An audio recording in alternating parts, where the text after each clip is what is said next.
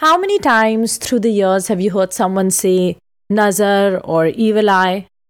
And have you ever only just met someone and felt this instant connection?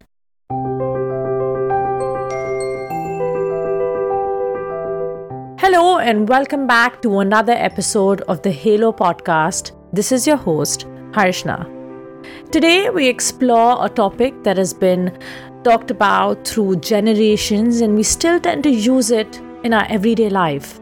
Terms such as evil eye, energy, vibe. Is it all real? And what is the basis of it?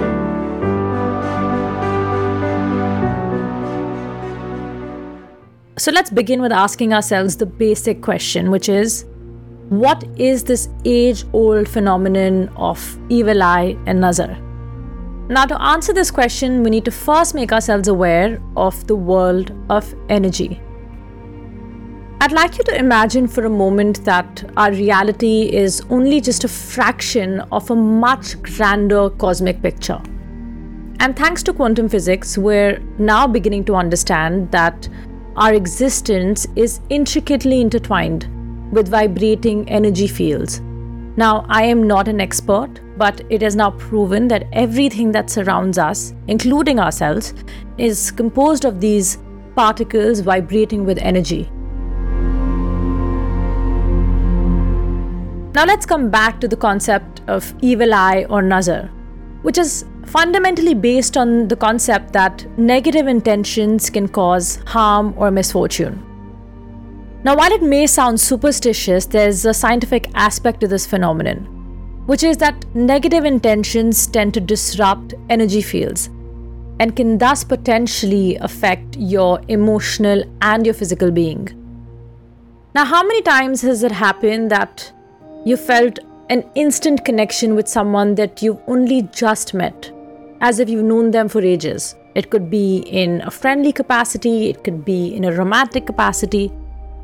Or have you ever walked into a room and sensed an intangible atmosphere.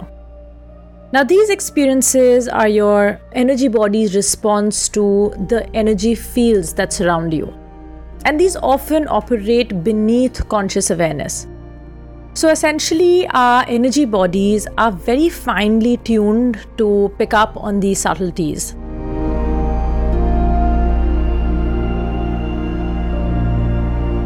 Now, we often find ourselves using terms like good vibes and bad vibes. So, are these just millennial terms?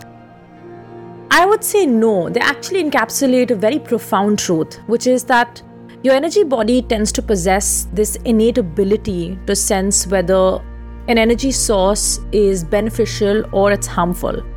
So, vibes are sort of like an energy signature which is carried by environments, it is carried by situations, by individuals, and it all happens at a very subtle uh, energy level. So, the more you attune yourself to your energy body's responses, the more adept you become at interpreting these patterns. Now, once you've achieved that, then this ability tends to tap into your intuition and it bridges the gap between your conscious mind and the symphony of energy fields that envelope you. So, your intuition sort of becomes like a silent guide which leads you towards experiences that resonate with your energy.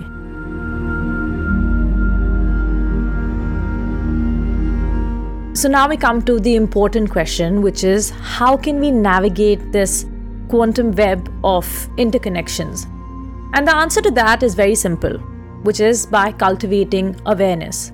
So, when we attune ourselves to our own energy and the energies that surround us, we're not just only acting on instinct, we're also tapping into the quantum fields that bind the cosmos.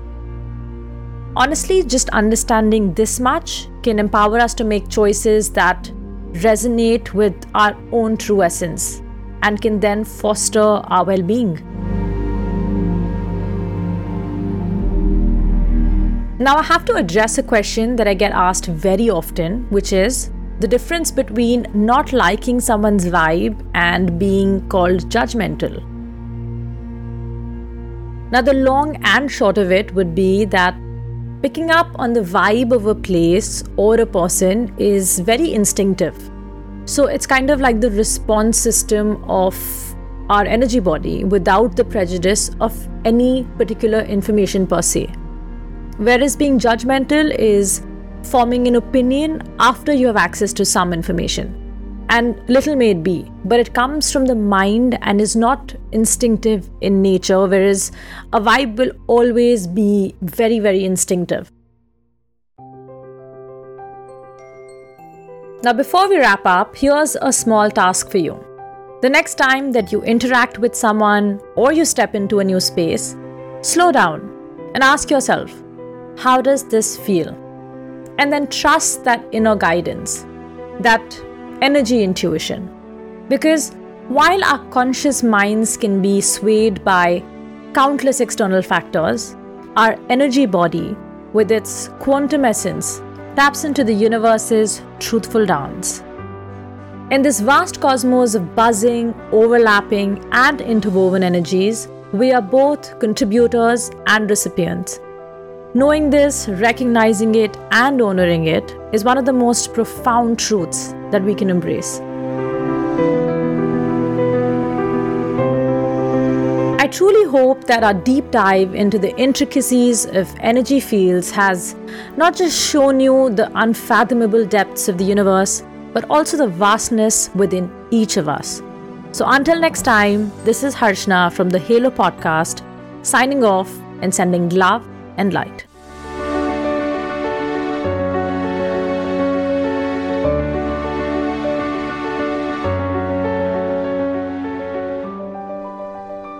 The purpose of this podcast is to unravel the truth. I love to pour my heart and soul into the research, and I truly hope that it helps you. If you want to reach out to me, you can visit my website www.wintsbyharshna.com. You can also find the link to it in the show notes, and I would look forward to hearing from you.